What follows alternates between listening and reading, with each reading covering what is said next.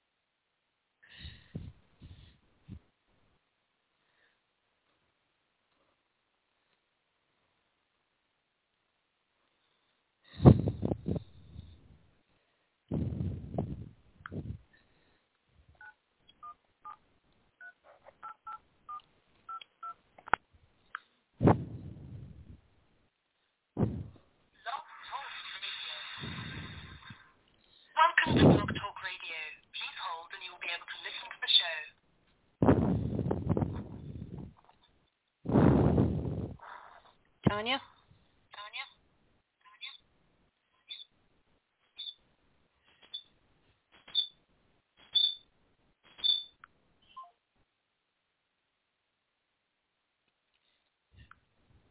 Can you hear me?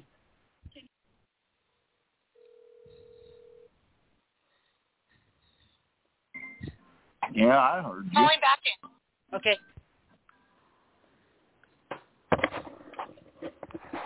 I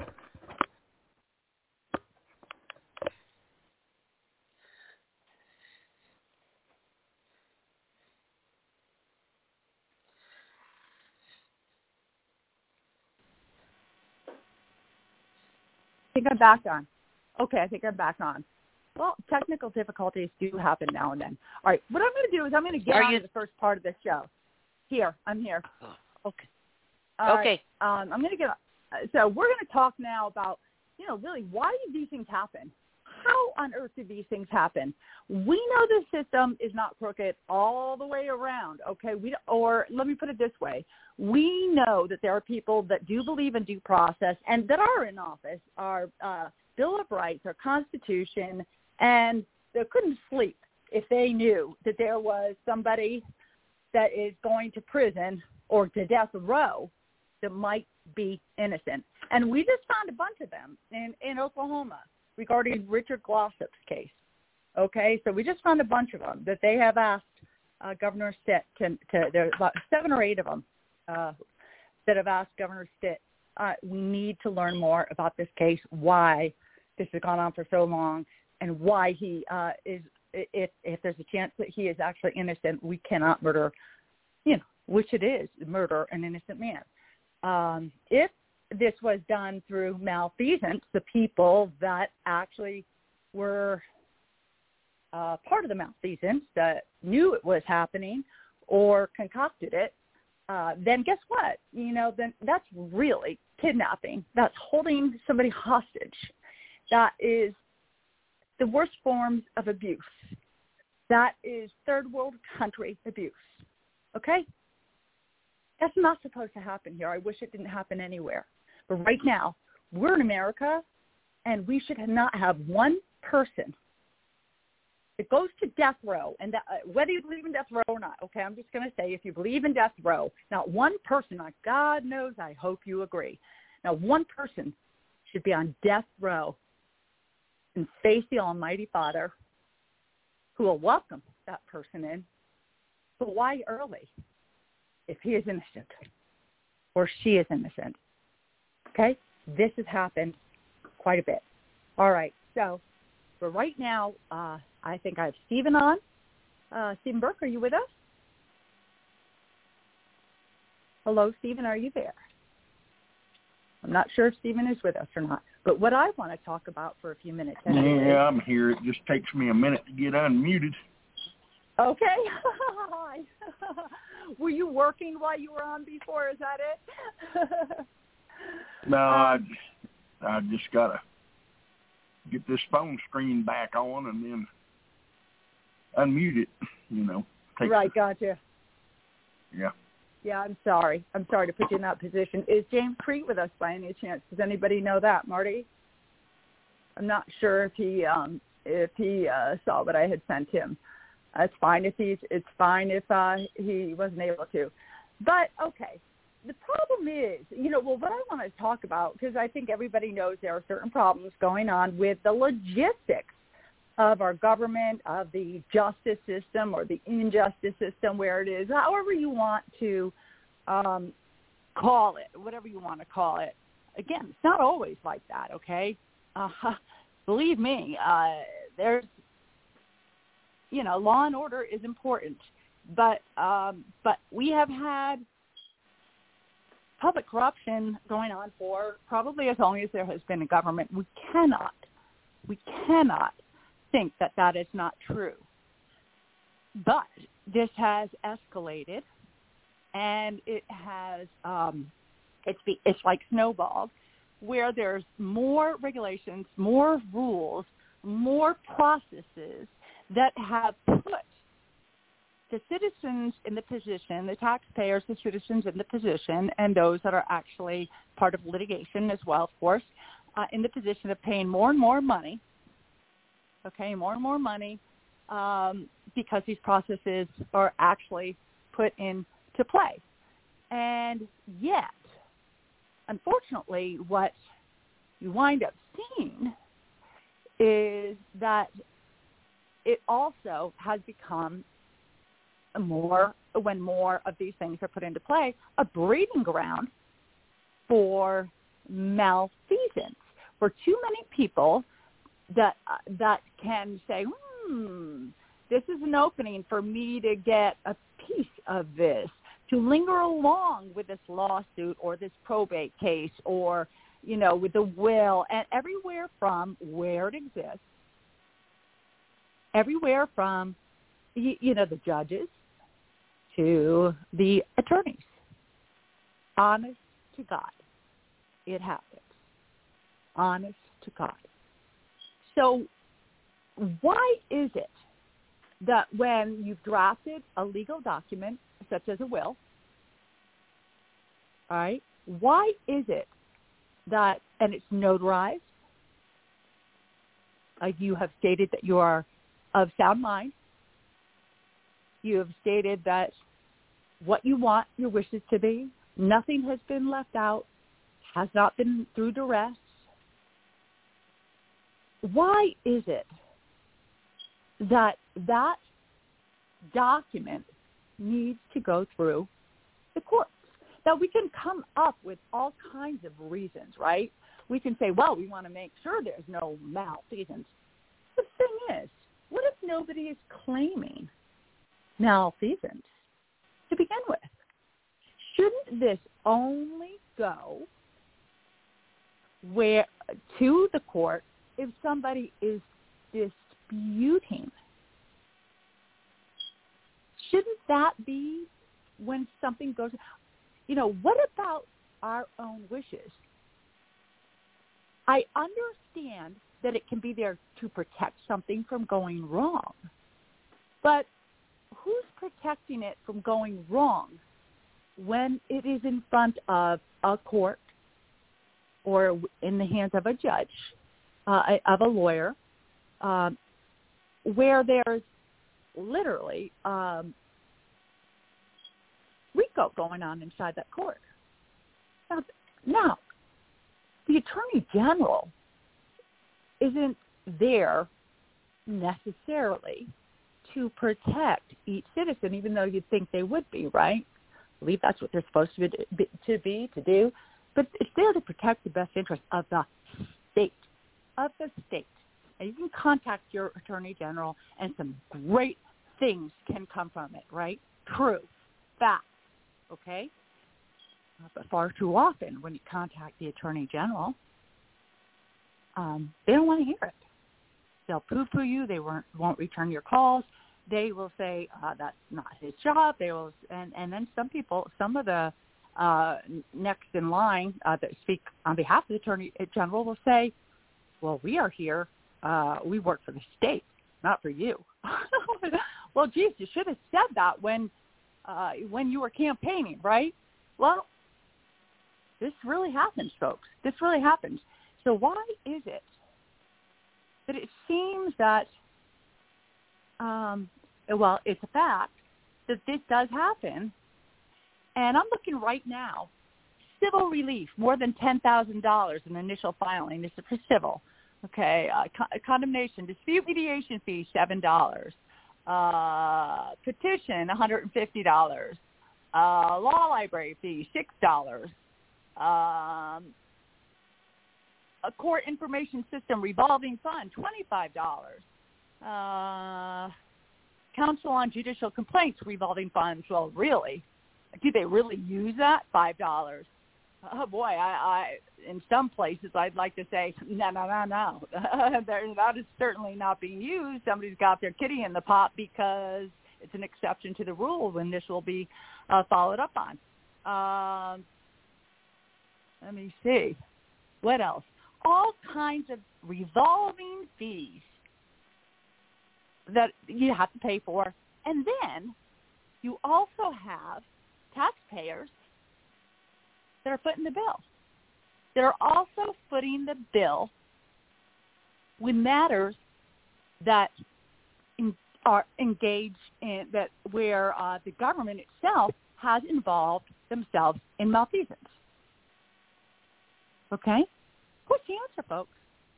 What is the answer? Footing the bill for appeals, for all kinds of experts, for petitions, for it's criminal, it's civil.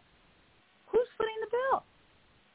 You and I are, whatever state you're in, when it goes wrong, you know, some states are worse than others, some districts are worse than others, okay, or maybe some attorney generals are worse than whatever it is. I'm not once again, not everybody's a part of this ugly, ugly, dysfunctional part of the system that really um, that actually does take people hostage, that does kidnap, that does ultimately murder if they knew that somebody was on death row and they didn't belong there, put them there.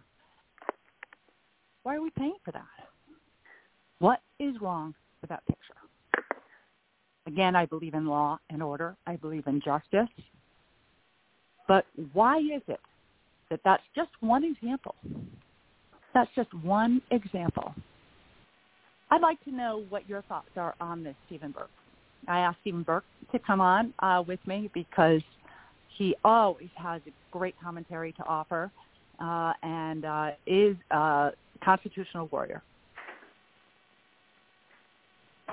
well, I don't know about being a lawyer, but I do know a little bit about that. Well, no, no, no, I didn't say that a few times. Warrior. I said warrior. I'm not going to oh, misrepresent. okay. Warrior. Yeah. Yep. Well, we should all be fighting for the Constitution. That's the supreme law of the land, other than God. But it sure gets ignored a lot. Uh, what is it that you feel that is most ignored? The whole thing. Yeah. Yeah. They don't. Um, they well, they're a bunch of crooks, and that that that uh, piece of GD paper, as George Bush called it, is standing in their way. Uh huh. He, he said that on national television. It's just a God blanked piece of paper, you know, needs to be done away with.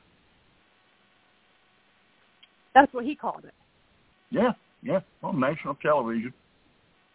Wow. And what was he referring to? The Constitution, the whole thing. Right, but in particular, okay. So he obviously had a problem with something while he was was he in office at the time? Yeah, he was president. Okay. Huh. I didn't think that was a very good statement from a person that uh, supposed to be a conservative and swore to uphold the Constitution of the United States to protect it. Well, And then he calls Yeah, it uh, well- something like that. Says it needs to be I- done away with, but that just confirmed that he's a one world globalist traitor. yeah, oh yeah. Oh yeah. Yeah, there's so there are so many um I know they're conspiracy theories are considered conspiracy pe- theories, but actually um there's so much that you know if you go to other places and mainstream media that you can learn about the Bush family um that yeah uh that they were uh not involved. They were involved in some very bad things. I mean there's Yeah, where they, you want to go? they oh boy, yeah. yeah. Well, uh, Daddy So- Bush created that skull and bones nonsense and all of that, where they do all did he their really rituals and stuff. That's what I found out with all my studies. Wow. I, I know I know a lot about the Bushes, but I didn't know about this. But you, you know what I feel? I mean, my feeling is that this is why the people, us, the people that put, you know, that vote in um, anybody to represent us, and those people that will appoint others to represent us, that the people need to take a stance and let our public servants, respected or not, okay, know that we want to have hands-on oversight. We want to make sure that there are no conflicts of interest because we know that there are conflicts of interest throughout the system with the Bar Association uh, and with the uh, Judicial Oversight Committee. Um, they work sometimes, but a lot of times they don't. And it rips people's money from them. It rips people's freedoms from them. It rips families apart. It um, it, uh, it many suicides. You know, when a parent has uh, when their children who they love the most, when a child has been taken away from them, alleging that they're bad parents, where you know what, there's profit to be made, uh, and actually many children go into foster homes where they're being abused, and then there's the black mar- market. You know what it's worth for their organs. I mean, I know I'm getting off on the subject a little bit, but guess what? It really is the subject. When there is not proper oversight, these things not only have happened, they're actually happening. I'm not saying they're happening in your district. Maybe they are, maybe they aren't. But when somebody is, you know, brave enough to talk with you about something that's happening to them that puts them in a bad light if you believe the courts and the way that they have made decisions, okay? Sometimes it's hard to share that with somebody. But this is why people like us, most of our listeners right now, this is why it's really important to listen and not roll your eyes, oh, you must have done something wrong. Guess what? There aren't always two sides to every story. Just, it might sound good, but there really aren't always two sides to every story. In fact, I believe there's one, and that is the truth. So, uh, how do you feel about the oversight? Well, I feel like that uh, the people that's responsible for the oversight, from my own personal experiences here in the state of Oklahoma, you just pick a department and whoever's supposed to be having the oversight over them, they're corrupt too, and then the department that's supposed to have the the oversight over that department's corrupt too, and the one above that is supposed to have the oversight over it, it's corrupt too, all the way to the top. And that's personal experience. Mm-hmm. And so, Stephen, I'm going to ask you what to many of us is an obvious answer. But why do you think it's corrupt? Why do you think that bad things are happening to people? Like, what is the incentive? What is the incentive Yeah. for public servants and appointed uh, government uh, people? Uh, why? What's the incentive? Power and money. Yeah, that's it. That is it. So when there's not citizen oversight, that is a regular turnover. So I believe that's what we need. We need citizen oversight. Kind of like you get the juries, right? You get juries, right? Okay, not handpicked by, um, not handpicked by any attorney. So okay, or the judge there. So that it that there's oversight committees that is put together by the people, and it's also turned over. So you don't have the same people there all the time. Say three months at a time. Three months of faithful service to your district, the state, whatever it is, where there's oversight, where uh, you can go into the county jail even. Are people being treated well?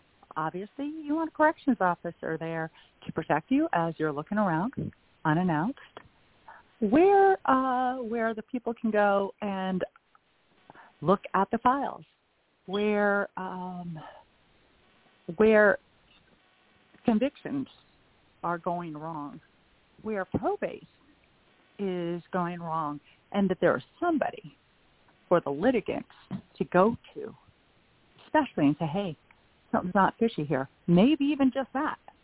Maybe even just that. Okay, time for citizens oversight to step in. What's wrong here? I like that idea. I'm wondering how you feel about it.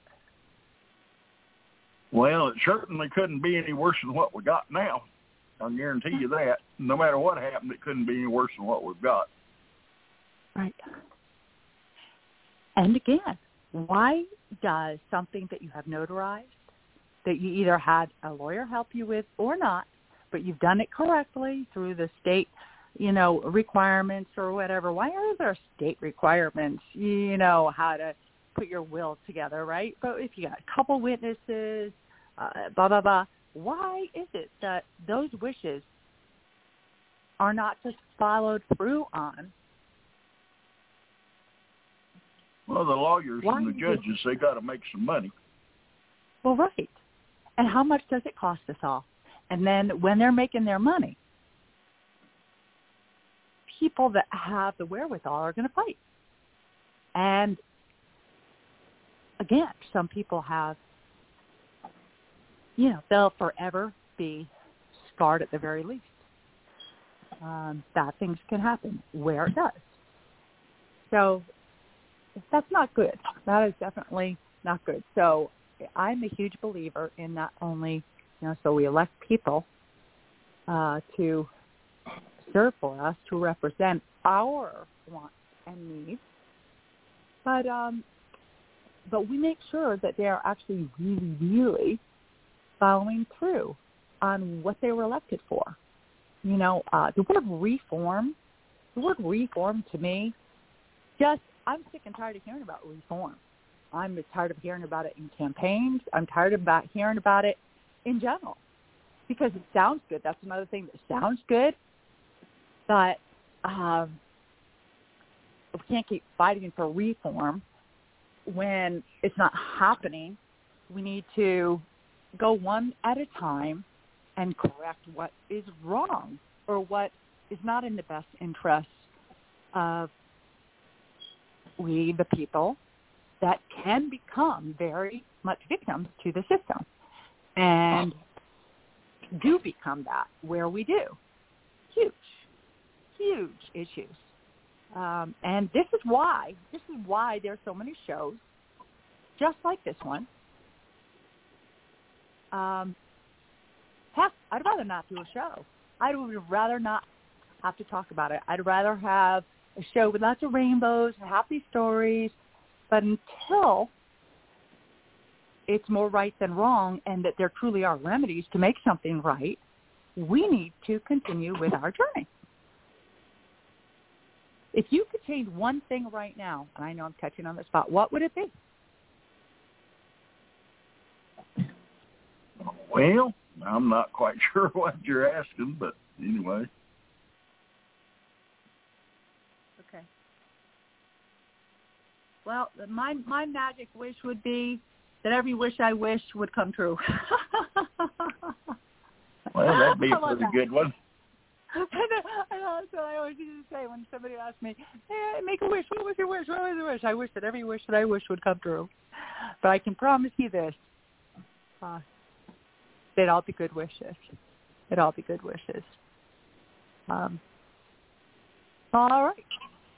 All right. So let's talk about um, your station and Saturday, uh, what you do on Saturday for anybody who is within your listening area in Oklahoma and the surrounding areas. Uh, and uh, also what you have going on. I think the uh, the choir, the singing is happening this weekend as well. Would you like to share that? And then I am going to invite our guests on the show. Okay, we did the singing Friday night already, so that's uh, I'm sorry. that's been done. But on Saturday at noon, we always get on and talk about all the current events going on in the world. And I don't try to be politically correct. If you're trying to find somebody that's going to tell you the same thing that you've been hearing, that's uh, Not you. The hogwash, then you're tuning into the wrong place because it's not going to happen here. I'm just going to tell you the truth. Anyway, noon on Saturdays, and uh, Noon, that gets right? long-winded some at noon. Yeah, that gets long-winded sometimes because, as everybody knows, there's a lot of stuff going on to to report nowadays. Yeah, and mainstream has heisted it, so we need to make sure that we get ourselves in there. There needs to be some alternative opinions out there, and they've they've pretty much silenced all of those. hmm Okay. Well, um, I, I definitely appreciate that, and uh, and yeah, definitely that that's just we need more people listening. So if you're if you're listening in from Oklahoma and the surrounding area, it's 89.9 KLRB FM Lighthouse Christian Radio, and they're out of Stuart, and it has a, a reach pretty well throughout Oklahoma and the surrounding states. Which states are they? Are they that uh, you reach parts of, anyways? We reach over into Arkansas and down into Texas sometimes a little ways. It just depends on whether something's uh, interfering with our signal or not. You know how that goes. Okay. Oh, I definitely know how that goes. Absolutely. I was going to say one more thing. Uh, it was on the tip of my tongue, and of course, um, I thought, oh yeah, and sometimes after the shows that we do, you continue carrying on dialogue on on the show, especially when it's you know, about the local area, the Calvin cases or the Wetumka and whatnot, right? Yeah, I frequently continue commenting about stuff sometimes after the after your show signs off. If I had anything to say, you know, about something that's going on, I just go ahead on with it. At least uh, the listeners here get to hear it, whatever.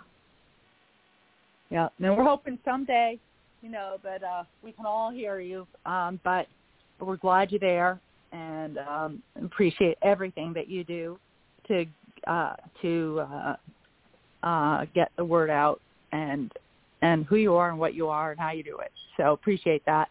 And uh, and Stephen Burke, just in case anybody's wondering, he is, you know, he runs the uh, Lighthouse Christian Radio, 89.9 KLRB FM, Lighthouse Christian Radio in Oklahoma. So he, uh, uh, yeah, found that there's substance and it's important to share these shows. And we've been doing this for a few years now. So pretty sure a few years now, um, couple of years at least. I know with Marty, I think we're on a few years. Okay, so uh, thank you. And now I'm going to bring on none other than Angie Dent, who is an advocate extraordinaire, and she has been working exclusively on Michael Skatzes' case. And Connie Mayhew, and I apologize, Connie, I had actually uh, put Hugh uh, before. Thought I had seen Hugh, but I fixed it on tonight's uh, graphic promo. So, and we have Connie Mayhew. So, how are you? How are you both?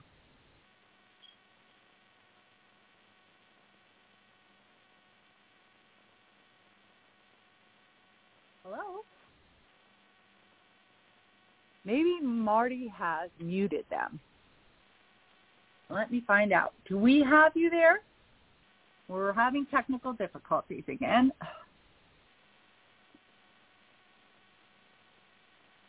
Stephen, can you still hear me? Yeah, I can hear you. Okay, well, stay on with me. Marty Oakley, are you there? All right, I'm going to message Angie. And I'm going to message Marty.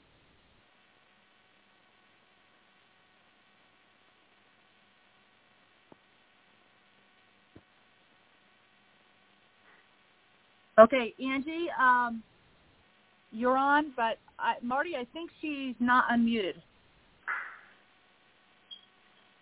Hello? All right. Uh, I, I do want to apologize while I'm waiting for um, while I'm waiting for Angie to be brought on. I want to apologize because I did say that um, I, I called George at one point. I called him Mike, so I, uh, I'm sorry about that. Uh, the George Skatzes. Hello, Marty. Are you there? Will message her another way. Bear with us. Please bear with us.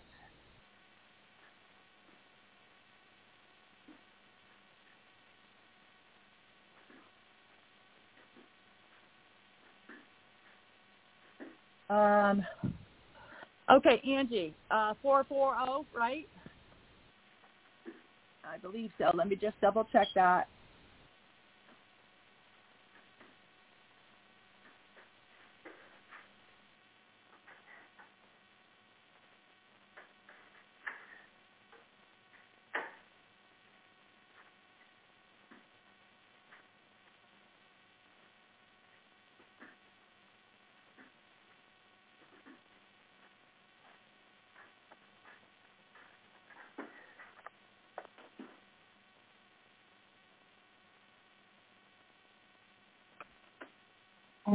All right. Hello? So, okay. All right. So we've got you here, Angie, right? Now, Connie, Yes. uh, do we do we have Connie on with us? Oh, there we go. It should. Tanya, you're Yeah. uh, you, you've got Angie on. Okay. Okay, and I'm looking for Connie right now too. And what are the first three Okay. numbers for for Connie, Angie? Oh, let me check. Thank you. Nine seven We're gonna get zero? To this. I think that is it. Yes. Okay, hang on. Let me open her up here. Thank you, Marty. Is this? Yeah. Is this Connie? Can you? Yeah. Can you hear me now? Yeah. Yeah. Okay. There you go. All right. We are loaded Thank up you. and ready to go. All right. So, Connie, how are you tonight? I'm good. How are you guys? Thank you. Great. Great. Thanks. Thanks for coming back on again tonight. I know that you are um, working very closely uh, with Angie, and you are taking this case as you do all of your cases very seriously. In case anybody is wondering, uh, you will see Connie on the graphic. Uh, that uh, if you are on here through live stream, she is on the graphic, Connie Mayhew, and she's a private investigator and paralegal and um, and we're happy, really happy to have you uh, with us. And Angie Dent, Angie Dent, who has been the advocate extraordinaire, who is solely at this time working on the case of George Skatzes. Now, Angie, how are you tonight? Yes. And can you just confirm if I am saying Skatzes correctly or not? I am doing very well, thank you. And yes, you're saying it correct. It's Steve. Okay. All right. Now, um, are the um, are those that in are in prison now? Do they have? They do have iPads now, right? And they're able to tune into certain things, or no? I know that they have better contact abilities, but I'm just wondering: is there any chance that George is actually able to listen to this? Uh, he won't be able to listen to it live. I- I'd say Right. the tablets that they have um, does not have access to the the internet, the free internet. So Okay. you know they're very strict on what they're allowed to do. Um, but we're going to try to get in the recordings to George so he can, and he gets an update on everything that we do every great, day. Great, great. All right, great. Because I'd love you to share what you can. I now keep in mind that um, there is a gag order.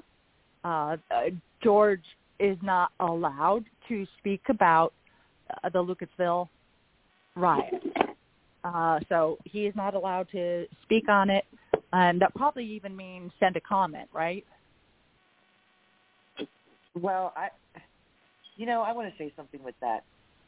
Connie and I spoke with his one of his attorneys the other day, his federal public defender, and George is not allowed to have his discovery um, because of some uh, protection orders and the gag order. And Yeah, Connie yeah. asked a very, very good question. If George was, and asked this to his lawyer, if George was defending himself, would he be entitled to his discovery? And the public defender tried to evade the question. He threw a lot of Uh-huh. filibuster words in there. He, finally, it came down to, well, yeah, he probably would get his discovery, but right now, he's not allowed to even see his own discovery in his case for Lucasville. Okay. All right. So he and doesn't know what okay. to do. Okay. So we will get okay. So so it's it's basic it, it basically being sto- Stonewall to try to help his own case out, you know, um, because uh, public defenders have had this for a while, and we'll uh, go, we'll go farther in, into that. I'm so glad that we have um, more time tonight, and I want to apologize to the listeners and and to uh, both of you um, where I made a mistake on Tuesday, and I ended the show half an hour early. I uh, so I want to apologize to anybody who's out there supporting George and and uh, anybody uh, for that. I just I got the days mixed up because on Tuesdays we start half an hour later, and uh, you know, hey, I'm not perfect. That is for sure. So I just wanted to throw that out there. Now, uh, tonight, and and again, listeners, if you if we have anybody new on tonight, please take a look at the promo. Okay, that is uh, that's on either Marty Oakley's uh, pages, or you can look at Injustice. Uh, um, forgive me, you can look at Journeys to Justice uh, uh, Facebook page, and, and, and the promo is in there. But within that promo, you can listen to, I shared the link, where there the first two shows where we got started with George Skatzes. And so the, the history, the back history is there because we don't want to always use up a lot of time and get into the case uh, too much. We can always, you know, go through it very, very quickly. But I've got a couple of questions here. Um, when was it?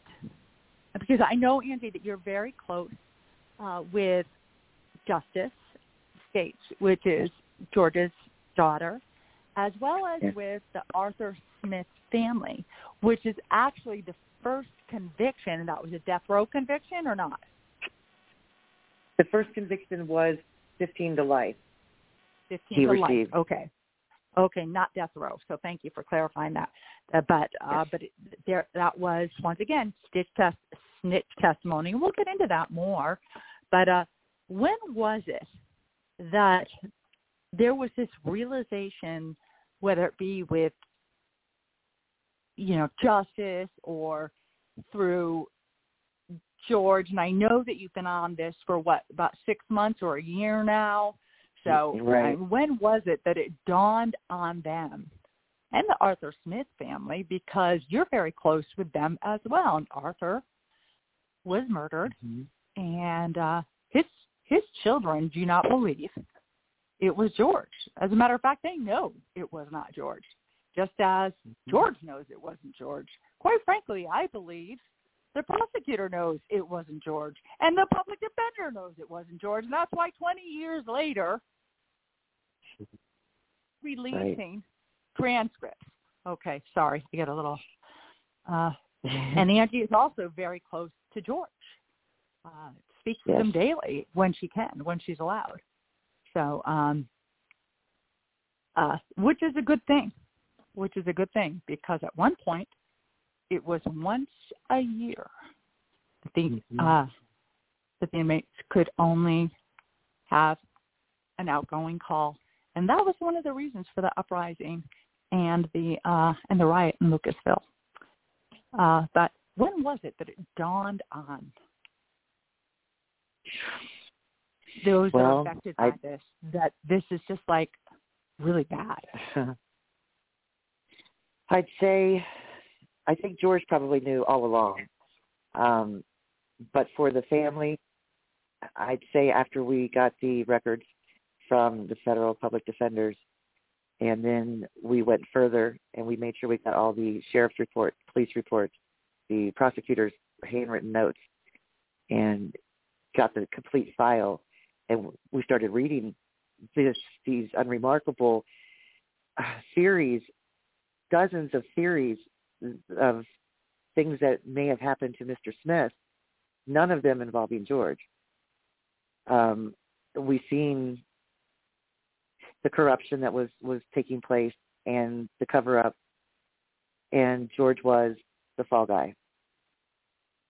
And so I'd say after we received the records and we started going through them, and it took us a long time. The records were a mess that w- when we received them. They came on But, eight uh, different what do you mean flash drives. Well, they came on eight different flash drives, and there's a couple different federal public defenders that are working on the Lucasville case, plus several different um, private investigators. And so they're all they've all got their hands in that in this file, and they're making copies. And we re- we got copies, four copies of some things, no, you know, two copies of other things. It just it was a mess. It, it wasn't in order. Um, How I'm you think think that's was- how it is there? Do you think that that's how their files show up? I mean, is that the way that uh, 20 years later, um, the files are are in uh, such a disarray? Uh, do you uh, do you think that that's how they refer to their files, uh, so that they just can't find anything? you know, it took us three months to get it straightened out. Close to three months before we could even start reading them and really digesting all the information. Because the information is just mind blowing, the things that the prosecutor hand wrote. And as far as their files, I'd say if their files are in that same order and condition that we received them, it's no wonder they've done nothing for George in 20 years. So it's hard to tell. They can't if figure was it out. done that way to overwhelm Well, you. Uh, How, uh, and how if- long did it take to actually get the records from them? And had anybody uh, tried to do that before you got involved, Andy? I, I don't know if anyone tried to do that before I got involved.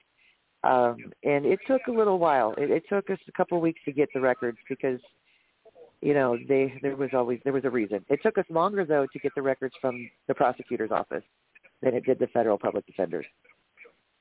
Uh, oh, uh, okay. Well, uh, I can see that. And how long did that take?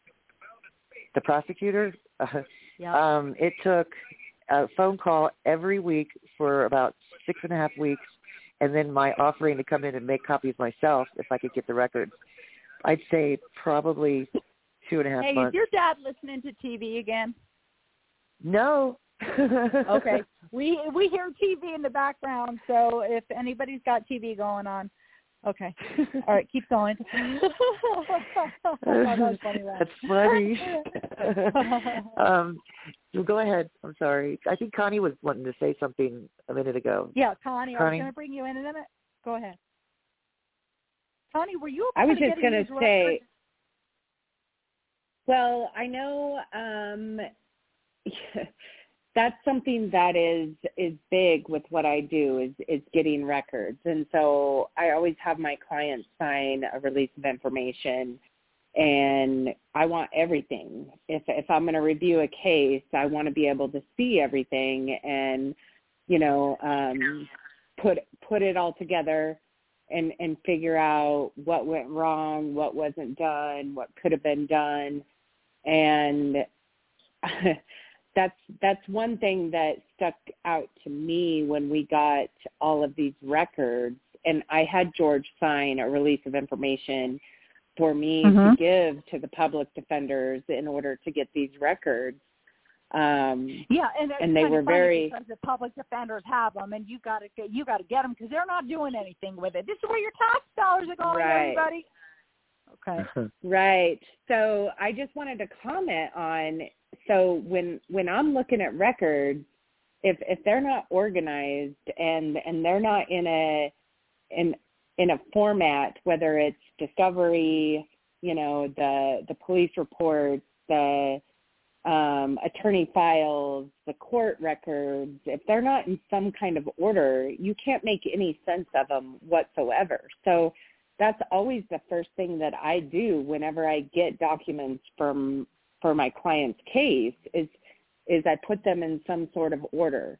Um, Right. And usually I have to get documents from all different areas because they're they're stored at different places, whether it's the prosecution, you know, the D, DA's office, the courts, the attorneys, and then you organize them. And, and I don't know how you even are able to go through and review anything when it's in disarray like it was with the public defender's office. You know, how do you yeah, how do you even a good know what. That- no, and how do you even mm. know what's there and what's not there if it's all disorganized? And that just tells me that when you have things, because if I send my stuff that I've worked on with a client to somebody, it's, I mean, it's in its specific folder, it's organized because that's what I have to do before I start even reviewing a case. And so that just tells me they're just getting this stuff, putting it in a folder, and and are they even looking at it? You know, um, You know are they doing anything with it? Don't end you, you know, I uh, well, I go to um, a, a great, you know, medical center. It's a hospital trauma center, Dartmouth Hitchcock in New Hampshire, right? And we have an online, you know, where we can go look at our records, and we can even look at the notes that the doctors put in after each a- after each uh, visit.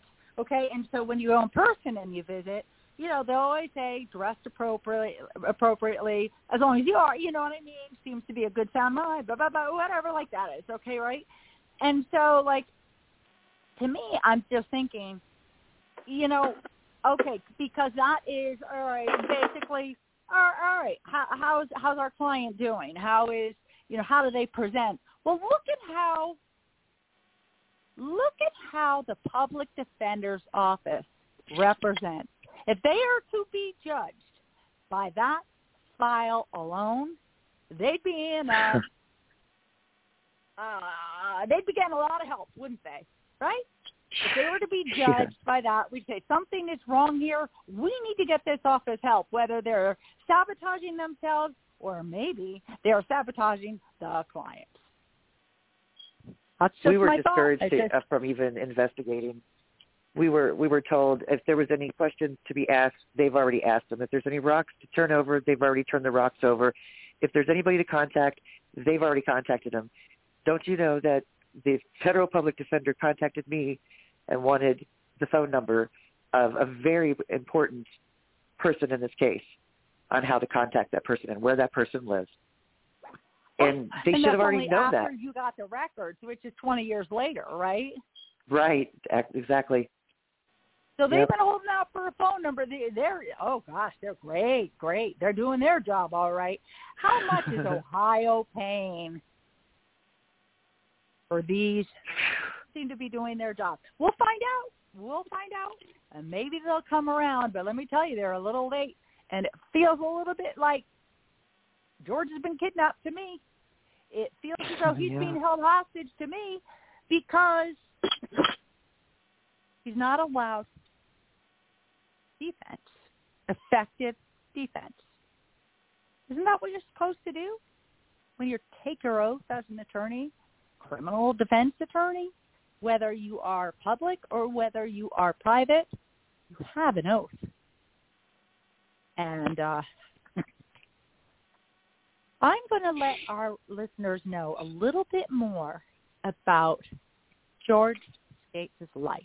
Okay, this was shared with me, and I'm not sure if it's okay if I if I share who shared it with me, but it is somebody very very close to him.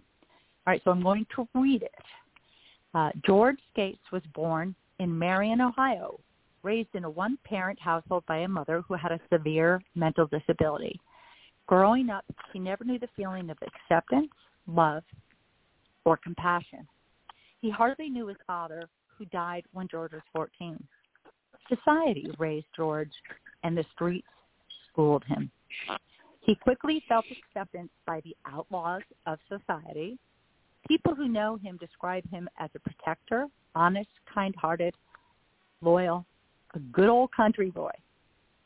He's a guy who would go take groceries to a struggling mother, take a friend to see her ill mother at the hospital every week, the friend you call when your car breaks down or you need to be bonded out of jail.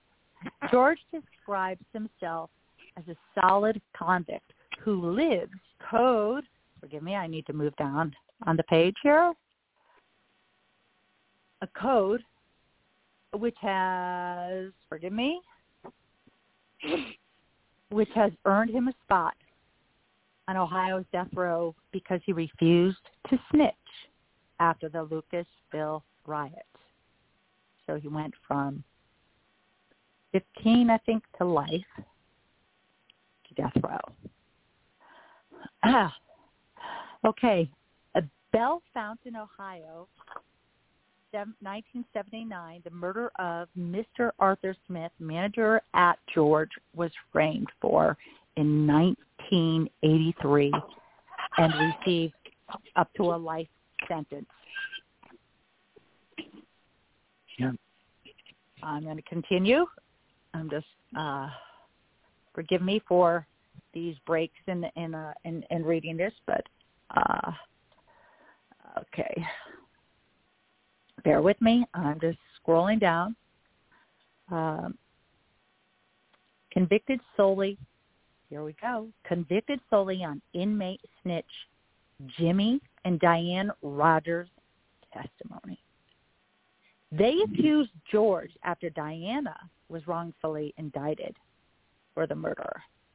Uh, the Rogers were given immunity. They were given immunity in Mr. Smith's murder and over 17 other aggravated felony crimes. I believe I'm just going to add my two cents, and I believe he had been convicted of those. Okay. Uh, hmm all right, good. So you just confirmed that. All right. The riot. Let's talk about the riot. Why did George speak? George, by the way, listeners, was the spokesperson when the riot was taking place. He didn't know the riot was going to happen. He had no idea about the riot. He was writing letters at the time the riot took place. Far from where all this mm-hmm. took place, but he was asked to be the spokesperson once the riot took place. So he spoke because he is a protector. Having been incarcerated 10 years, remember, this is wrongful, and this will come out. Having been incarcerated 10 years, he was respected mutually among the guards and inmates. Hear that? The guards and the inmates. Ah, um, let me move back down this page. Can forgive me. Uh, he was not a part. He he was not a part of the plan of carrying out the riot. He tried his best to be a part of the solution.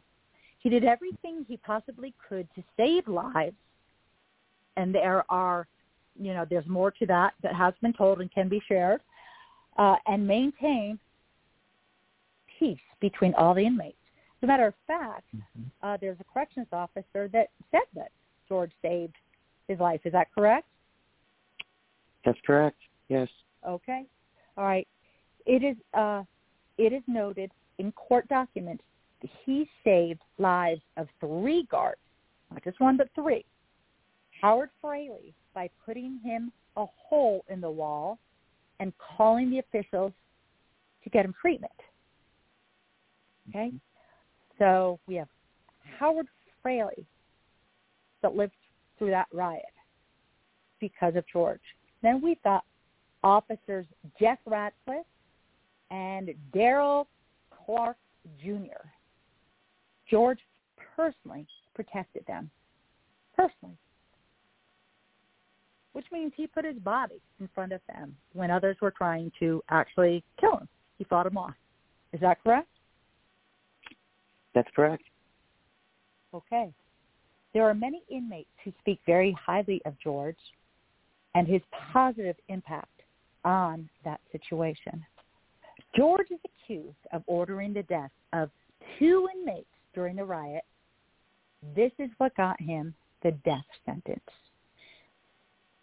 The inmates who confessed and were sentenced in court for these murders declared George had no part whatsoever in these acts. Can I repeat that? I'm going to repeat that for these murders. Declare George had no part whatsoever in these deaths. And yet, George is accused and found guilty of ordering the death of two inmates during the riot. Oh, okay. Whew. I'd like to add something They with that. The prosecutor, I'm sorry, the prosecutor, No, when the man who admitted to the murder um, was on the stand, the prosecutor stated, and it's in the transcripts, that um, Mr. Skatzes would be up here. If Mr. Skatzes would have cooperated and gave us the information that we wanted, he would have been on the stand testifying, and it would have been Anthony Lavelle fighting for his life, going to death row. Oh, sure. So let's just, you know, eeny, meeny, miny, mo. Eeny, Mhm. meeny, miny, mo. Snitch testimony, people. Snitch testimony. Wrongful convictions. They say George did not order these people, the the two that had admitted. Okay, they say George did not order or take part in any of the murders. The murder of Officer Vallandingham was put on anyone the state could pin it on. The prosecutor states in an interview they may never know who actually killed Officer Vallandingham. Oh, goodness. I wonder why. Why don't they want to know is what it sounds like. As the investigation unfolded, it seems the prime suspect for Officer Vallandingham's murder, star witness, leader of the black gangster disciples, Anthony Lavelle. Anthony Lavelle, at the time, I don't know what he is now, the leader of the Black Gangster Disciples. And he wound up being the state's star witness, George's uh, uh, reason for being guilt for being found guilty and on death row. Oh boy. In order to secure a solid conviction, the state allowed the real killer to go free. Again, this is where we go when the information that you're getting is hearsay. I can see using other information that is supposedly a witness, okay? Just to seal the deal when you already have, whether it's DNA, video, how about that? Video, or beyond a shadow of a doubt, what is needed to honestly convict a man or woman. But to rest solely and rely solely on hardened criminal and a leader of a gang, this is what the prosecution did. So, uh, who actually killed? Who actually killed Landingham? Once again, the, uh, the prosecutors have said they may never know. In order to secure a solid conviction, the state allowed the real killer to go free. The media, of course, the media jumped on board for that, and they stereotyped George. So this was wound up being the influence of the court of public conviction, domino effects, because this is what the prosecutors chose to do was actually go after somebody who was far from beyond a shadow of a doubt guilty. Far from it. Ah, the media stereotype George, claiming he's a member of a white supremacy gang. Oh, okay, so now it went from the fact a leader of a black gang to flipping that thing around, doing a 180, and claiming that George is a member of a white supremacy gang. Not only is this not true, but there are many sworn statements from inmates of different races that were there that discredit these false accusations. That is compelling. Sure. there? Yeah. Connie, what what in the files because we know that sometimes uh, we know that sometimes I'm just going to let this call that's coming in go. Uh, I'm going to decline it actually. Uh, we know that sometimes uh, what is found in the docket and the transcripts and in files and whatnot, it isn't always accurate because the transcriber doesn't always uh, do it accurately, uh, whether it's a mistake or potentially, you know, just fraud on purpose, you know, and that's why they don't allow in some places uh, recordings. Uh, but some people will do it anyways, and they'll find out the truth, and they can share the truth. Um, but what is it in the records? Is there anything to you other than the condition of the records? But what is it that is like the elephant in the room? As far as uh, Lucasville or Arthur Smith? Well, um, let's talk about uh, let's talk about Arthur Smith. Okay. Well, I mean, there's and, and, just then, and then I want your two cents on Lucasville too, because that's what's got him on death row. well, I I mean, both cases it comes down to um the testimony of of um jailhouse informants and both cases come down to um, the investigations, period. You know, so you hmm. start out with whether it's law enforcement, the prosecution's office, the defense attorneys, the lack of investigation is the entire problem of both cases. I was just They going to want say what to- investigation? Exactly. They want to rely on people that are going to tell them what they want to hear And the only people that are going to do that are the people that they can offer a, a sweet deal to or know that they're going to benefit from telling them what they want to hear. And that's the whole problem with all this jailhouse snitch stuff and relying on their testimony is they're benefiting from it. Every, Mm-hmm. you know, everybody is benefiting from telling them what they want to hear. And how do you put a price on your freedom versus jail time? You don't. And if if that's a motivating factor of whether somebody is going to be able to get out of prison and and spend time with their loved ones, that that's what the prosecution, that's what law enforcement, that's what they all bank on. And that's what Mhm. they use to make their job easier.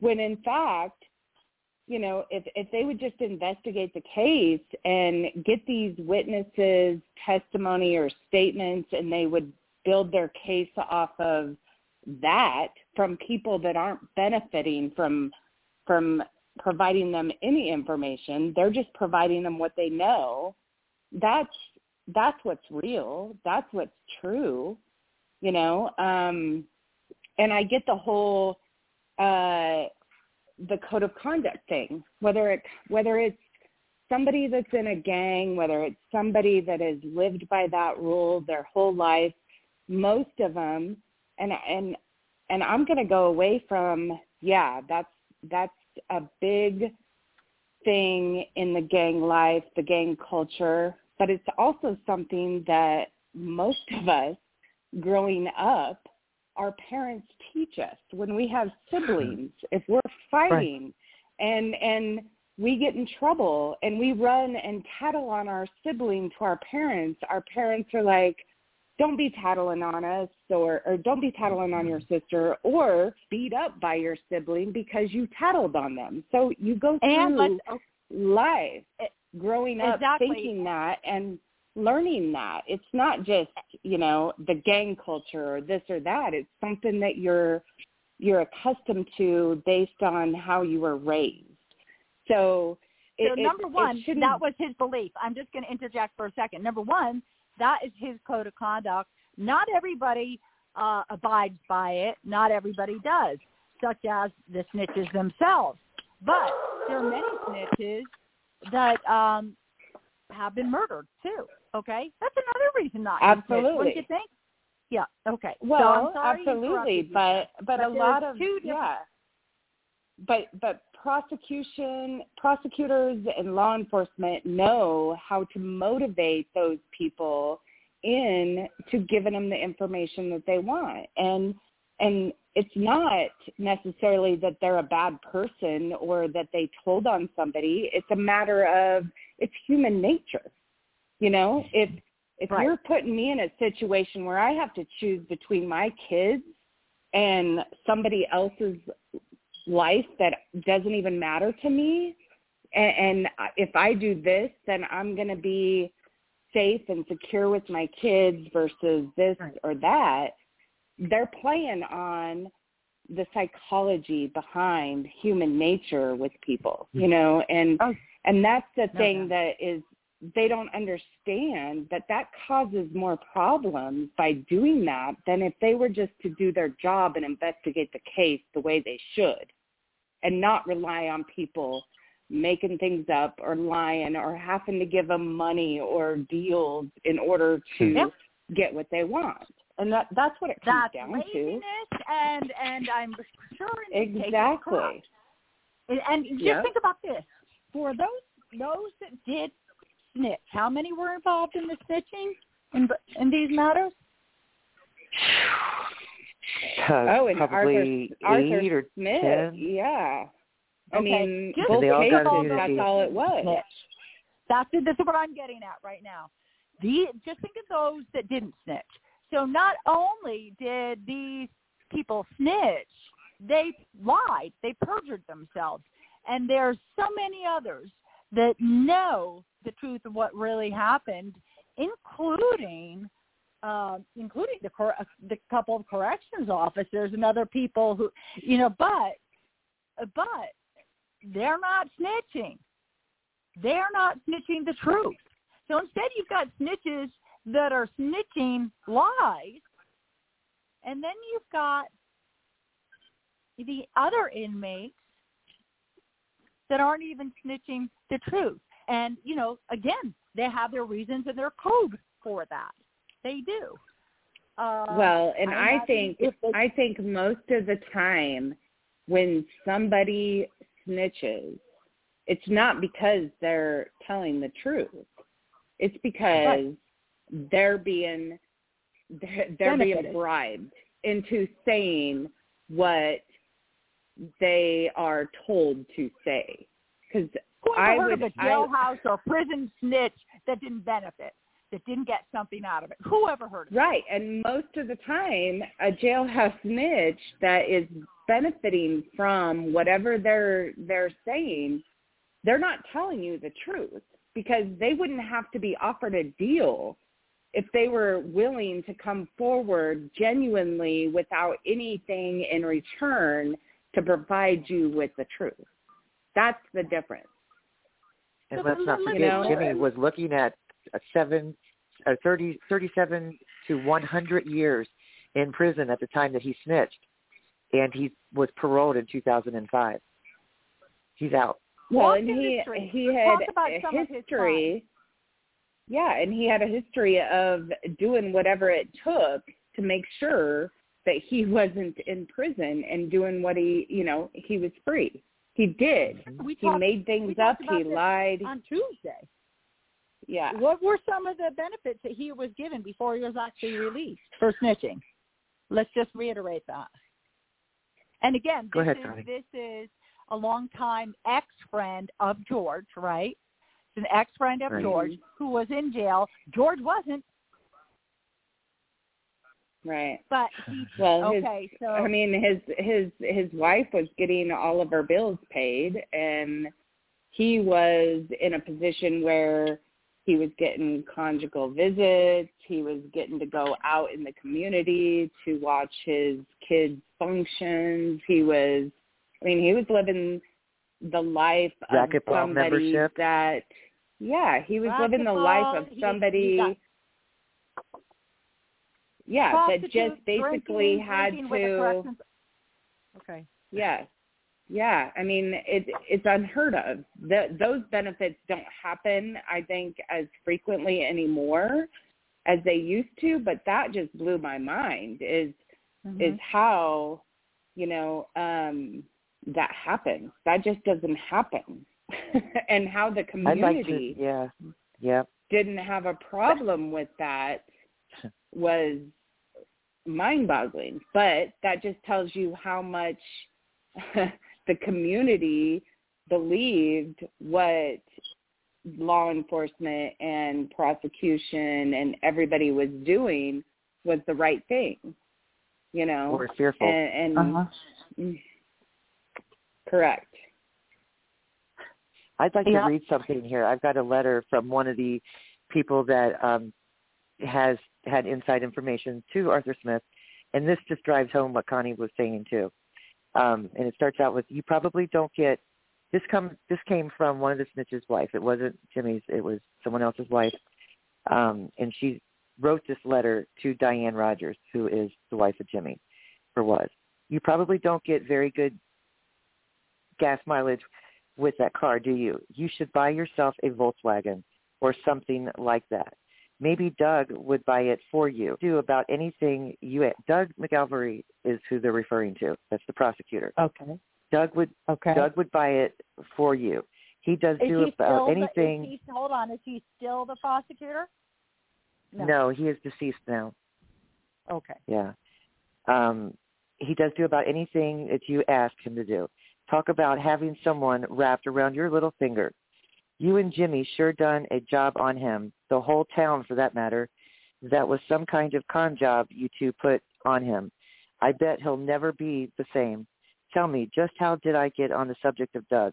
Beats me too. Speaking of Doug, he will be he will be out of office here pretty soon. What are your plans then? has he got it all set up so you can still get paid? There's a little bit more. Um, I'm sure he won't leave you out in the cold. You and Jimmy really took a lot of weight off of his shoulders, so he should take good care of you for the rest of your life. I am sure you would go for that. That is someone that received benefits and perks who gave information that was fed to her um and now she's praising one of the snitches on what a great job they did by snowballing. They mentioned the Volkswagen because Arthur Smith drove a Volkswagen. That's how sick it is. Oh my goodness. That is that is diabolical. That's actually diabolical. Yes. It, it, it it's sickening. Um, there's there's an audio of McGalvery interviewing this same person, and she didn't know much. She'd never met George, and she didn't really know much. The audio ended. Well, then they began. Doug began the audio again and said that he took her to lunch, and after lunch, lunch, um, this person had some memory come back to her, and she was able to share some information. And she went on to pretty much just puke back whatever it was that was given to her as far as the information. She didn't know anything. Mm-hmm. You you know uh, if anybody just goes uh, you know online using well I prefer DuckDuckGo uh, dot com because um, they don't uh, they don't play games with what is shared. Uh, they won't. Uh, uh, they'll you'll get everything from DuckDuckGo as opposed to Google will um, um, they'll hide certain things from you that they don't want you to be able to see. But I, I'm, I'm looking at the Innocent Project right now, and you know, if, but if you just Google wrongful convictions and snitch testimony, uh, I mean, the number of exonerations, DNA and non-DNA, where jailhouse informants played a role. You know, uh, you know, we've got 167, and this is over various periods of time. Uh, the Innocent Project, um, 17. Okay, so 17 percent of 367 DNA, uh, DNA exoneration cases, exoneration cases involve jailhouse informants. So 17% of 367, if anybody wants to figure that out. Okay? That if they're relying solely on snitch testimony, that that amount of people, if they were on death row, they'd be dead right now if it wasn't for DNA. And yet they are relying on snitch testimony without one iota of DNA. What would you say the odds are that George is wrongfully convicted? Hmm. Whew given everything that he has. Yeah.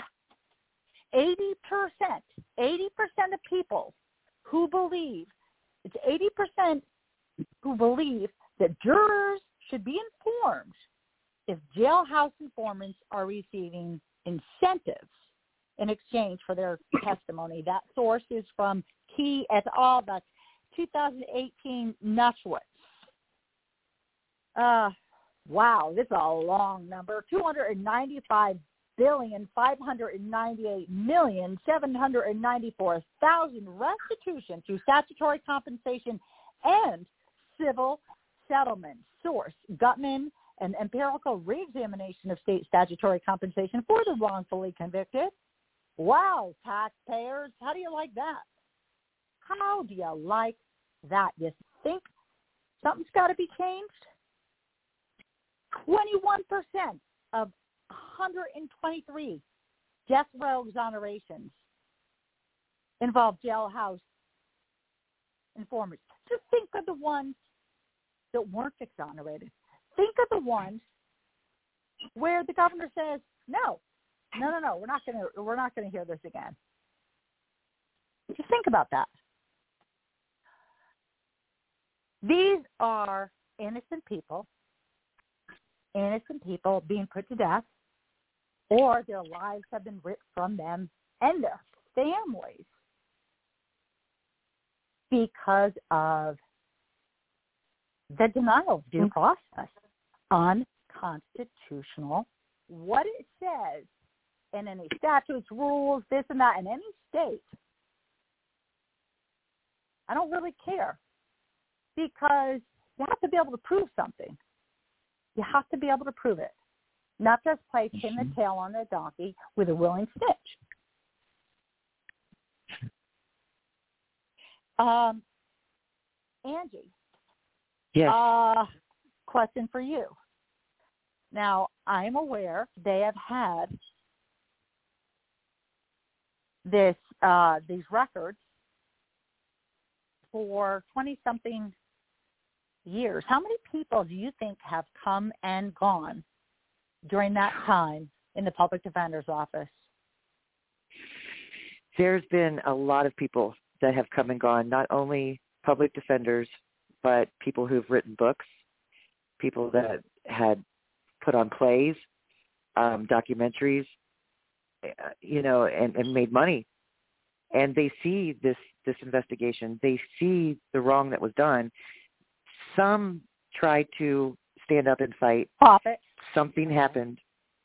Um, something happened that, and I could see that the the public defenders they push pretty hard. They don't like to be questioned whatsoever, and um, there there's a lot of answers that that is required here. Um, we've got a lot of questions. So uh, there was private attorneys that even came in and um, investigated this case, and they just moved on.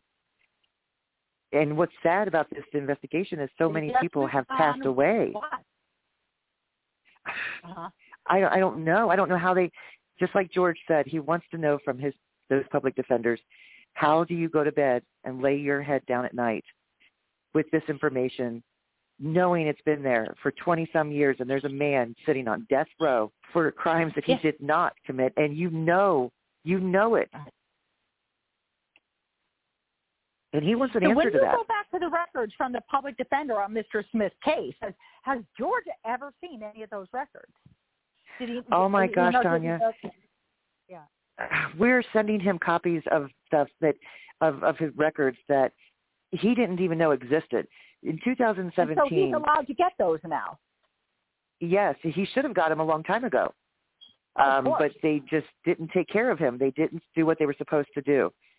Um, in 2007, we were we were told that, and I was under the impression that the public defender filed the motion to expand and a motion to correct and expand a file.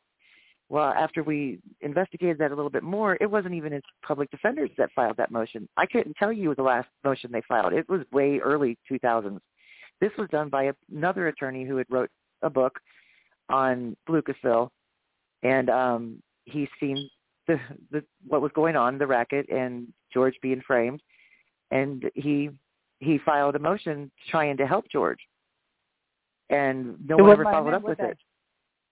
No. Uh, so when somebody can control the court docket, what gets to the judge and what doesn't, um, then you know you've got some systematic infiltration and corruption going on. Mm-hmm.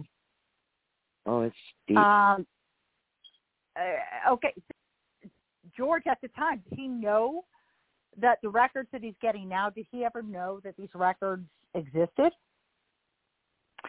he knew there, the, the investigation took place, but he didn't know to what extent and what was said, and a lot of the motions and um, decisions. He didn't know there was a de- decision made on the 2017 filing. I don't think the federal public defenders even know it because they keep saying that they filed this motion, the same exact motion that this other attorney filed. So it's it's it's beyond me what they're doing to help him. But George had no idea a lot of this existed. And it's really hard. It's hard to share this information with George because some of like that letter I just read, I didn't want to I didn't want to hurt George. George is for being on death row, this man has a sense of humor. He's very kind and he's very humble. And he's having difficulty just even processing all this, but he's trying to stay in his in his wits because he's 75 years old. He went in when he was 36. Oh, You know, gosh. so he's getting these records now, and he's seeing things that people said about him, and, and they didn't do anything. They just let him sit there for 20 years while his kids grew up, while his Yeah. wife divorced him, his mother dies. I mean, he Oh, loses everyone and life. everything. passed by him, uh, the relationship with his with his daughter. You know that. Oh Mhm. boy. And his wife divorced him. Why? Because she just couldn't wait anymore, or because it was just too painful, or that's personal, probably. You probably don't want to get there. Yeah. You know, I mean, that would be uh, the very hard. Everybody's going to handle something a different way after a certain period of time. Um, that's uh, okay. So, um, the information and the records that you've obtained, they were there for 20 years. So, has has any of that ever been? And Connie, you can you can probably help with this too. Has any of that um, been presented in court? Johnny, is she here? Sorry, I had to Well- unmute me. oh, that's okay. No worries. Uh, Did you hear the question? Okay.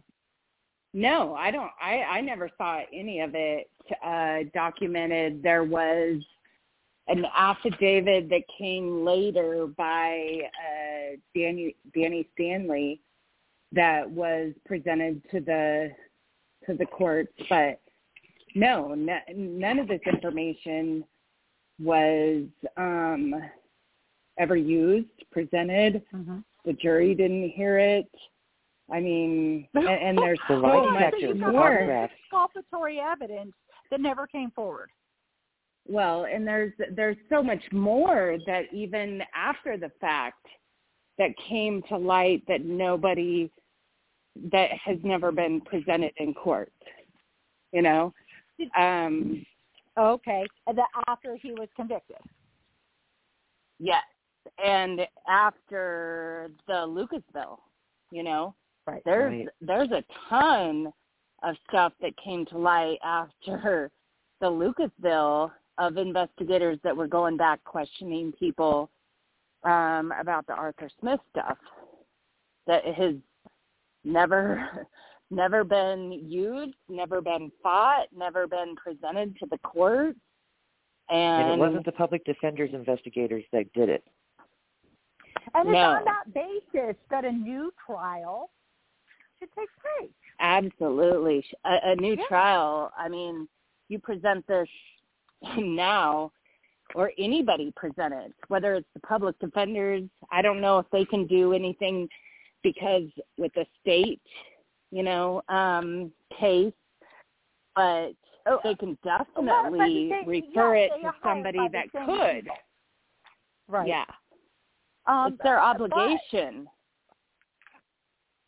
So, so let me ask you this: uh, the attorney, the uh, attorney general is the attorney general the same attorney general, or probably not?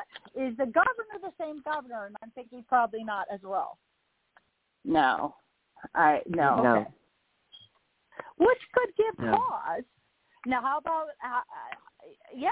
So, th- th- which could give some good cause, uh, you, you know, and would make it a little bit easier for another trial to take place. One would think.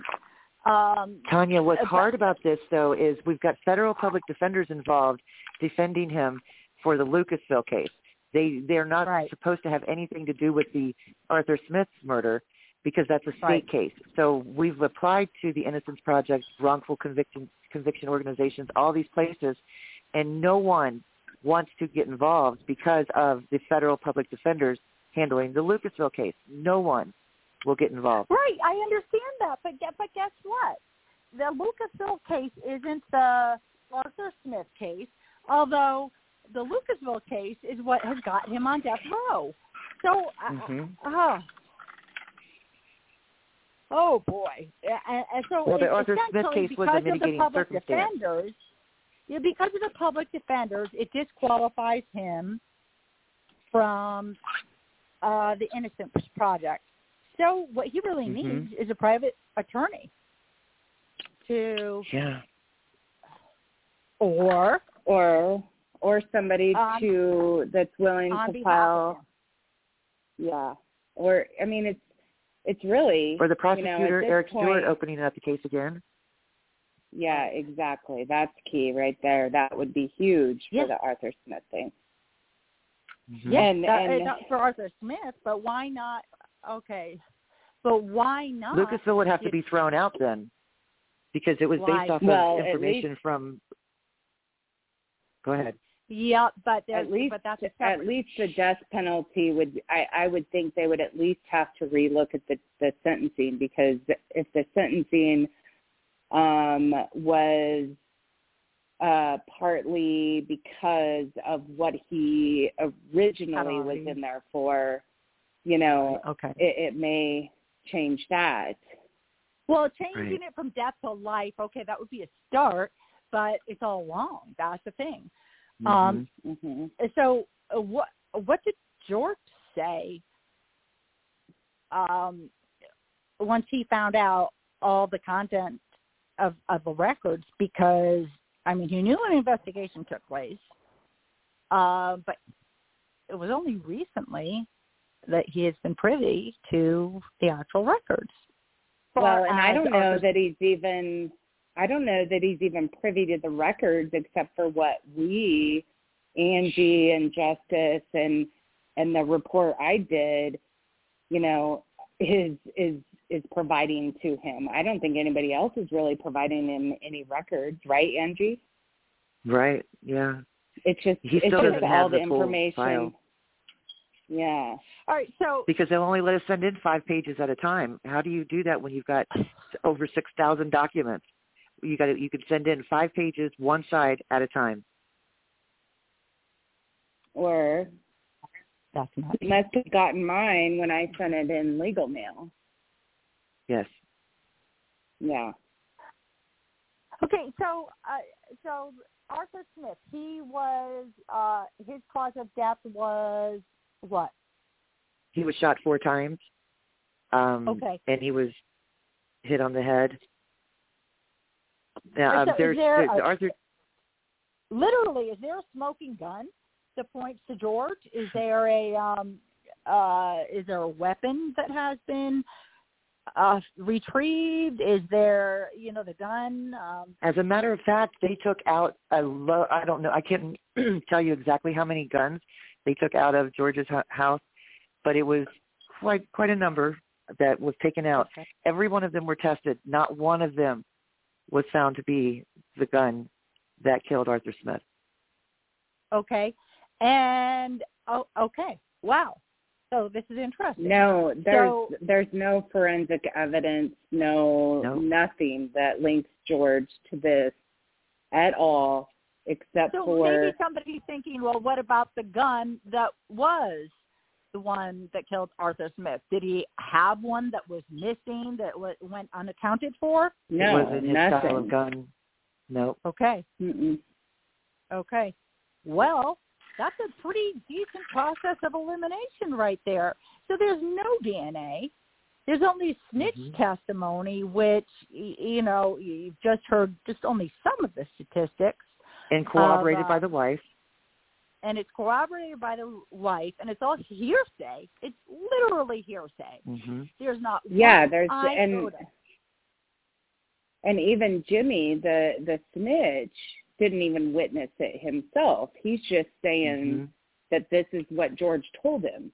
So he never saw he never Oh he never God. actually saw the body. He never Hmm. saw the shooting. He never saw anything happen. He didn't even know if if he was really dead or or or anything. He just is saying that this is what George told him. And then Ima- his imagine wife is saying that this is what my husband told me George told him. Wait, oh, imagine this. So we've got a hard, hardened criminal who is admitted to 17 different crimes, uh, the last time anyway, that he was guilty of. He even had actually admitted, didn't he, to the murder of um Yes, of he Arthur did. Smith? Arthur Smith. Yeah. Yes, he did. He actually admitted. So now imagine imagine the fact that imagine the fact that we have credible testimony from people who literally had their lives to lose. That is giving hearsay. That essentially have been bribed, extorted, you know, promised everything. And that's, in my opinion, that's what it is. Um, in order to frame George for this. Imagine them actually the gall of these hardened criminals and uh, Diane, for who was first indicted, right? Had to get Right. had to get the wife out of trouble there. Imagine them getting on the stand and changing their testimony and snitching. Imagine that framing somebody else because that's all it took is them to say that George did it. Imagine that. Right. And these public Yeah, and I- uh, go ahead. I don't even think. I mean, it's it's hard to even know whether Jimmy was there that night or not. I, I don't know if this was just a complete fabrication from the get go, just to benefit him and his wife. Because, right, because I you both did tell me that there's no DNA that points to him either. Is that right? Well, and Right. he's right, That's and right. he talks about driving this car that has a clutch and a and a, a manual stick shift that is clearly in the pictures. Uh, there's no clutch, there's no stick shift. So to me, and the only It- no it's a- fingerprint it- DNA in there. Exactly. And to me, it's just questionable whether he was even there or not, or if he just took all of this information that was put out in the media or by the media and, you know, went along with it. And then the prosecution and the law enforcement officers just told him, you know, filled in the rest for him. I'm just wondering why he would admit for- it to begin with. because it was going to benefit him. That's the only that that was the only reason he did what he Oh, did. gotcha. Whether That's how he Yeah. got involved. Got you. Oh yeah. my god. So he may not even have been involved in it, period, there whatsoever. It could have been a completely different person, but it was going to benefit him, and he saw that, and he took advantage of it. Now, we got a serial you know, I could be criminal, a serial wrong. liar. Yeah. Go yeah. ahead. I mean, why wouldn't you? Most of most of the jailhouse snitches that are looking for a deal and a way out, they're going to be watching the media. They're going to be watching the things that are put out there, and they're going to come forward to law enforcement and say, "Hey, I have information from my cellie that told me about this. Will you offer me a deal?" And that's that's what they Right. do because it, it's going to benefit them. That's how they think when that's their motivation. And there was enough put out by the media those two years from the time it happened to the time he came, you know, was indicted and came forward. He had it. He had it all. He knew where the body was. He knew how many gunshots. He knew what car. You know, he knew all that information. He knew that there was and and how easy would it be for them? They don't have anything but time sitting in there thinking okay how can i get out? Well this is the way. This is somebody Wow. that's tried to escape before. So they're going to Right. go to whatever extent that they can to to to make it happen. And and that's that's one possibility that he wasn't even there that night he didn't mm-hmm. know anything he just put this story together to put it on somebody else to get a deal And isn't it What's the- true that they presented a, a gun in court that belongs to the snitch, the liar, Jimmy Rogers, and it was negative for being a murder weapon, right? right Okay. Wow. So that would go to show that if that gun was presented at all, presented, was it uh, because if he admitted to to doing or being there and being a part of it, and yet even that cannot be proven. You, you know, once again, here we have zero forensics, zero. Yeah, I mean, there's there just honestly there wasn't any any evidence, you know, that pointed to either one of them even being there that night. The Okay, prosecutor and had a I'm, lot to I'm hide. checking notes. I, I'm checking notes also. All right, um, that that very same gun, that that gun,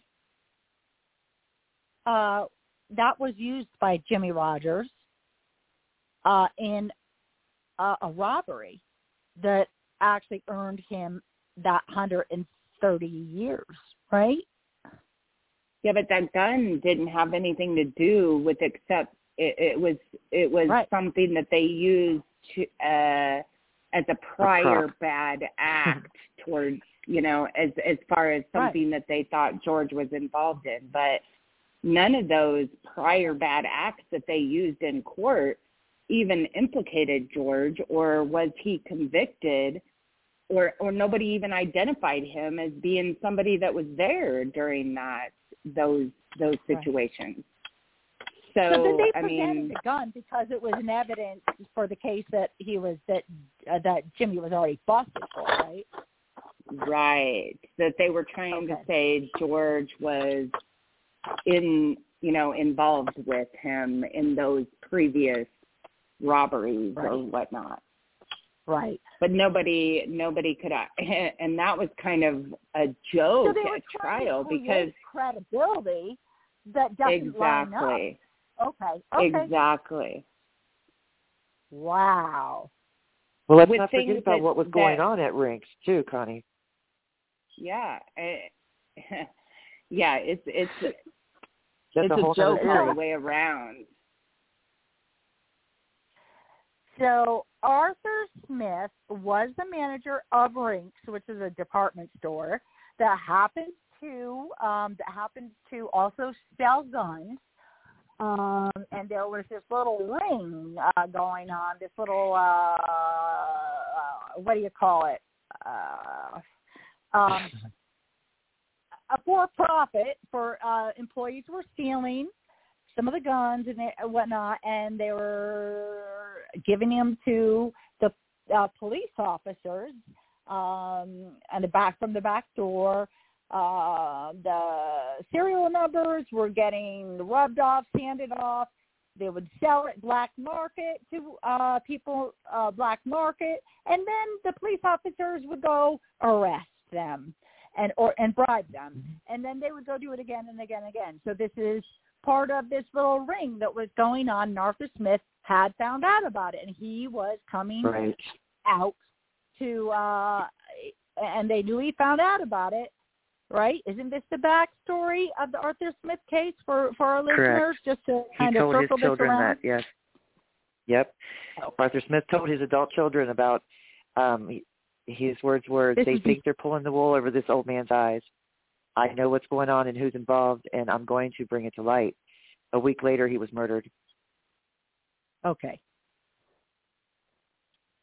Wonder And how. he I think that that- the sheriff sorry. I'm sorry, Angie. I think that's that's No. key in this whole case is Yeah.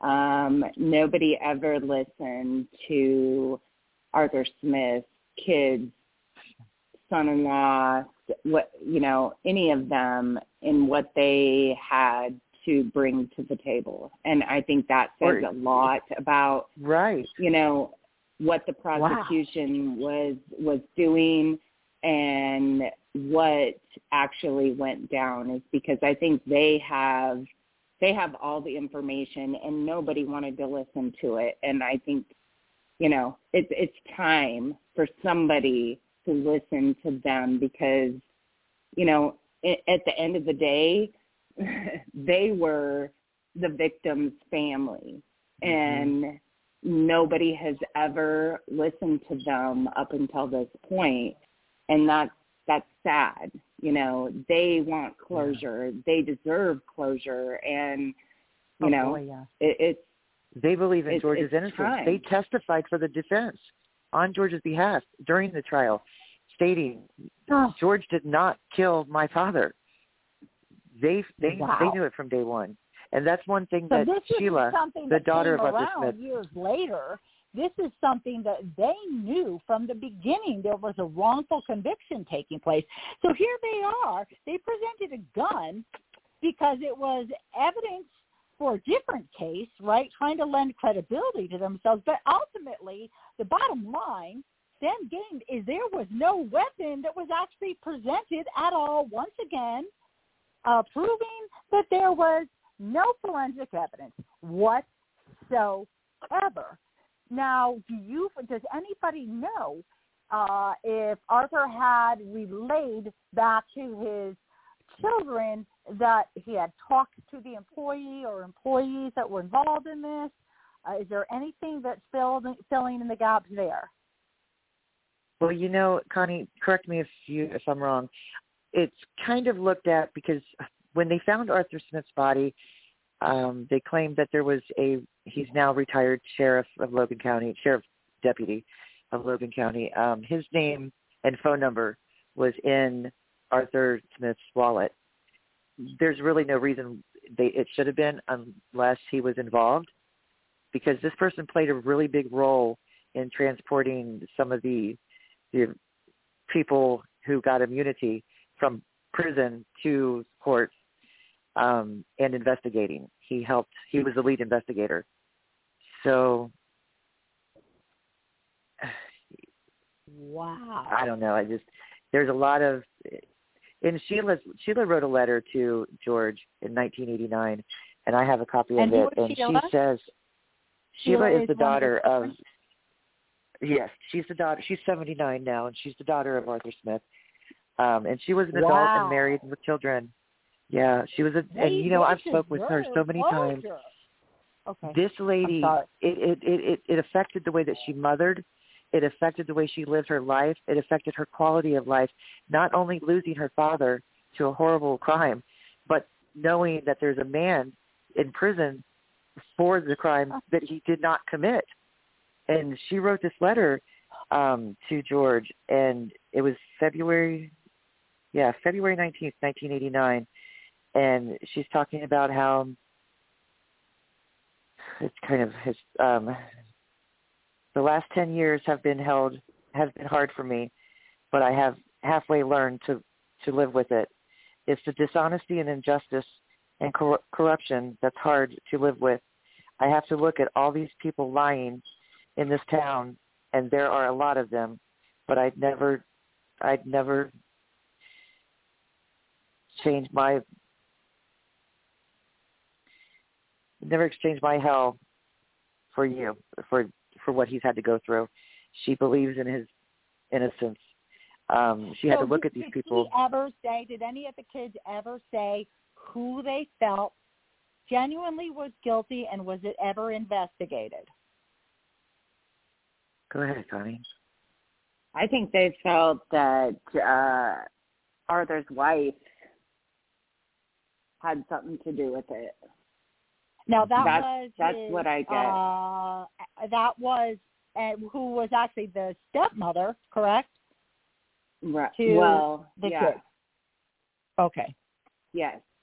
Yeah. Okay. Because And there it was took just her a two lot days of to tell the kids that he was missing. yeah, there was a It lot took of two days. yeah, and a, a lot of you know things that happened, just inconsistencies in her statements as far as what she gave the prosecutors, what she told them, and then you know the the new carpet, the new furniture, the amount of money that was Cleaning spent out the bank account. right yeah. after, and what? you know the other the other thing that really stood out is you know the So wife there life of insurance? somebody Did she get life insurance? Yes, she did. yeah Did he But the own thing that that house stood out- prior to her? Yes, she got the house. She got the child. She got the cars. She got life insurance. Um, she got uh, money from Rinks, and the um, one of the snitches got the reward money, and the crooked uh, private investigator Tom Martin. yeah the other thing is is the wife was she wasn't at, at at any of the trial. You know, as far as I mean, George's trial when any of it was going on, um, she, they What? they rearranged her testimony because she was flying out of town or out of the country actually to go see her family. So she wasn't even there. She was never wasn't even come involved. Back if, yeah. it oh was it was like she didn't even want to i mean it didn't matter to her what happened as far as the conviction or getting justice for her husband's death she she wasn't there she wasn't Right. around and that Nothing her- that's just- ever opened up on her then. no Right. because Okay. and and that's kind of goes with the whole conspiracy thing because supposedly, supposedly she was having an affair with one of the Oh. sheriff's deputies or one of the law enforcement officers and That was you know the gun by any chance? possibly possibly or knew about it I, or I, and, I, and I, don't, I don't mean, you know, I'm trying not for that to be hypothetical, hypothetical. Really, I'm trying to find out, like, the the person that supposedly she was having an affair with, was he one of the officers that you know of that was actually engaged in this little uh, theft ring? um i don't think it's ever been proven i think it's all been speculation but you know with how the investigation was handled and how things you know transpired Hard to find that out and now. You know just as much as you everybody wants to say that you know um the the code of of not snitching and being loyal to your your gang or whatever it might be uh law enforcement is probably worse than Oh yeah, oh yeah, yeah. yeah. any Right. any street gang could be when it comes to the code. They're not going to go against each other. I mean, it's they're they're Fine loyal to each other. between the law Yes. and the criminal. And it's Fine just line. you know, Yes. well, and and that's where it's like the whole code of conduct. It's it's it's human nature, how you were raised, what what group you're involved in, what gang you're involved in, and law enforcement is just as much of a gang as the gangster disciples or you know the the Aryan camaraderie brothers. It has to be there. It's- you know, if it's you're good exactly- officers, it has to be there because you have to save each other's lives, have each other's backs. But it's being when it's being used the way it's being used here. I mean, it's my understanding that um Arthur's wife was actually having an affair with the lead investigating officer.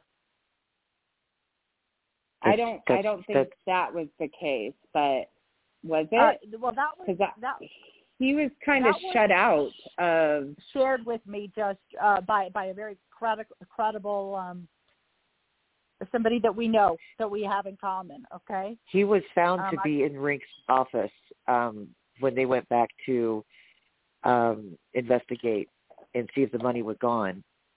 It was written in the I don't know if it was written by that officer or someone else of saying who was there, but it was said I, that he was at If, I'm wondering if if the the adult children, the senior children now, because they're 79, 80, whatever it is. I wonder if they any um, if they ever supplied any testimony or written affidavit about uh, the state of um, of their father's relationship with the mother. Uh, I also understand that there are a couple of notebooks um, that were found on his body, but they were never logged into evidence, and that there's not that it, they possibly could have been. I'm wondering. So they were never logged in evidence. I wonder where they are. Those notebooks. Um, but it could have been the information for the uh, the theft ring that he had been putting together. Can I You share know, with again, you a conversation I had with um, one of the retired sheriff's deputy and one of the Bellefontaine police um, officers that was on the case? Can I share with you something, a Yep, conversation and- I had with them? Closing out in about uh, Okay. in, in no more than two minutes, but I want our listeners Okay. to know this will be continued on Tuesday. Okay, so you go ahead. Phone call number one. I called. I spoke with a Philip Alloway. He's a retired sheriff. He's a trustee now of here in Ohio. I said to him, "You know, George Skatzes did not commit the murder of Arthur Smith," and his answer to me was, he was a very scary guy. I repeated myself three times to him, and three different times his answer was George was a, a very scary guy. So that he ne- he didn't say George did do it. Yes, he did. He he didn't defend it. Then I spoke with another a Bellefontaine police officer, Carl May, and I said, Mr. May, you know George Skatzes did not commit the murder of Arthur Smith. And his answer to me was, he may not have committed that, but he's done other things to get himself in there. And I have that on recording. Okay, so nobody is giving any straight answers. So what are those other things? We're going to have to cut it off there, uh, Connie and Angie. I want to thank you uh, for tonight. And uh, obviously you know this case inside and out as I'm getting to know it. And I have put in for a uh, media request to interview George, and I'm really looking forward to that. And uh, we will continue. Uh, we'll continue this on this coming Tuesday. Uh, so that'll be the 28th, I believe, uh, Monday. Ooh, no, that'll be the 27th at. It'll be 8:30 Eastern time. It will be 7:30 Central Time. It'll be 30 Mountain Time, and it will be 5:30 Pacific Time. I want to thank uh, Stephen Burke from 89.9 KLRB FM, Lighthouse Christian Radio, and Marty Oakley. Marty Oakley with TS Radio Network, and this show is also brought to you in collaboration with Marcel Reed and the Whistle Annual Whistleblower Summit. I am Tanya Hathaway, and I'm your host with Tanya Talks, where your voice is heard and your story is told. Good night, and God bless.